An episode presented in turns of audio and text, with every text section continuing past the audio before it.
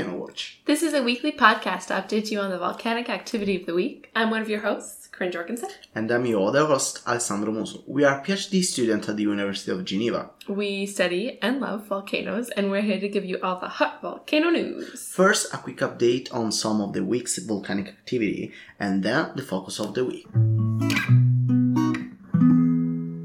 June 7th at the time of recording, and this is your week's volcano news. Let's start in the Americas as usual, with several ash advisories from Semisopochnoi, Nevado de Chillán, Sabancaya, Popocatépetl, Sangay, Reventador.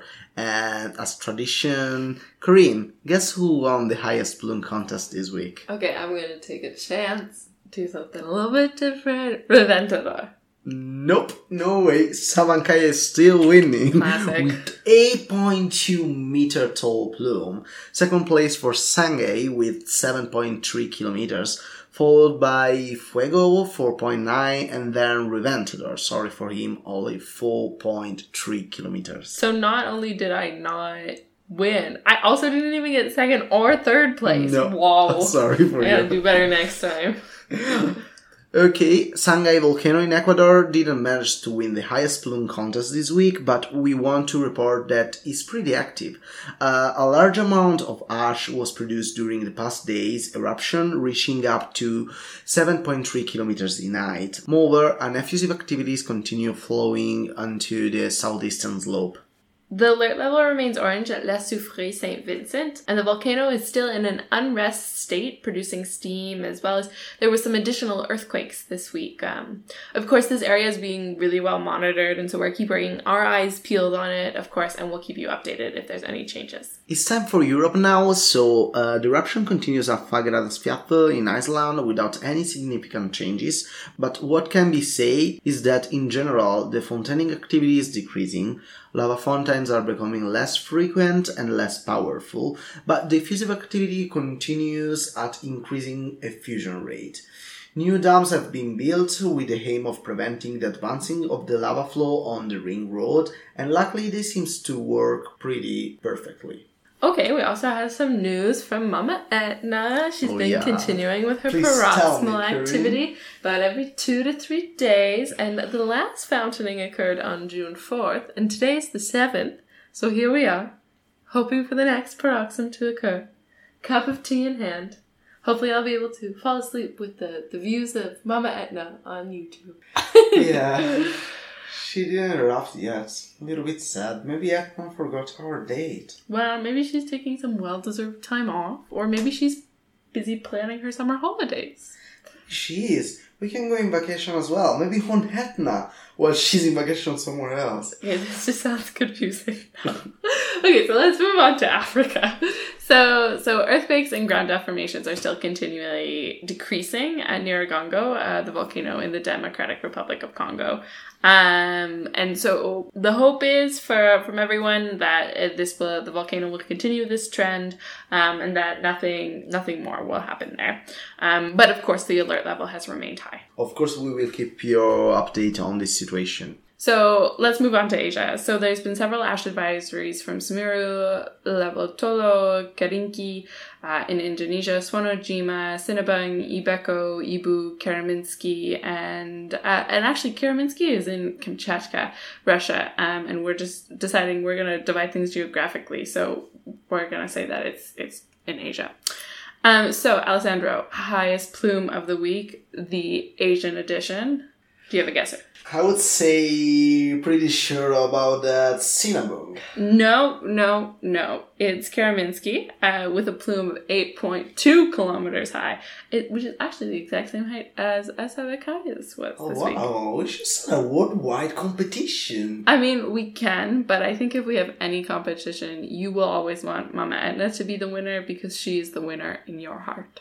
Yeah, that's true. So let's move on. the last news of the week is from Suwanosejima, where explosive activity continues with a series of strong volcanic explosions occurred in the past week, with emission of dark plumes rising up to 2.1 kilometers of elevation and the ejection of bomb. The local observatory warned that uh, the ballistic during these explosive events are able to affect an area of about one kilometer from Otake crater. So that's it for the quick update for today. Uh, we strongly recommend you to take a look at our main sources, volcanodiscovery.com and the Smithsonian Institution's Global Volcanism Project.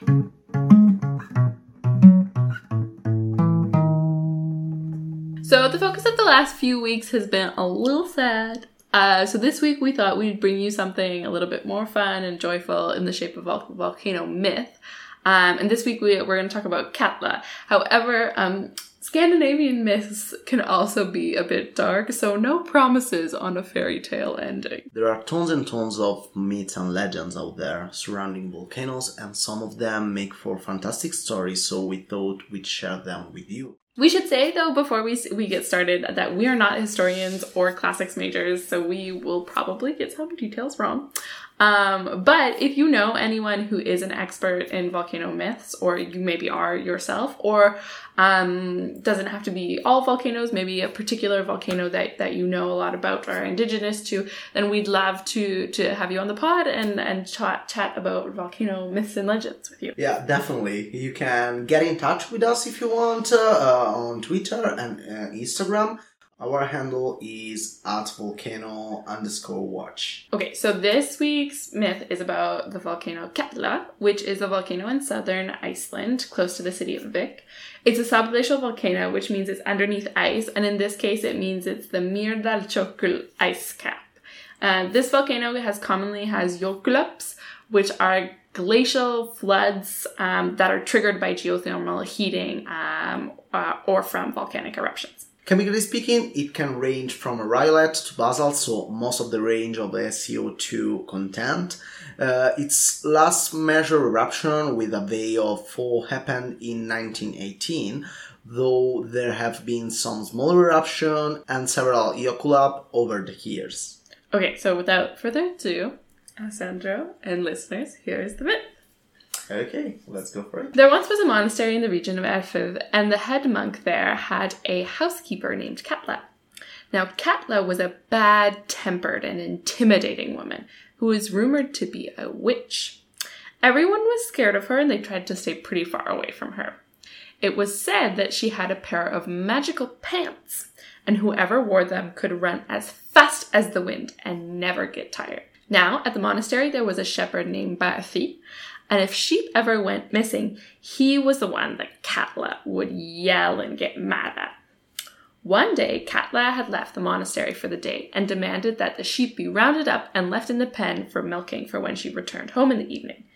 But when Barthi went up to round up the sheep, he realized that some were missing.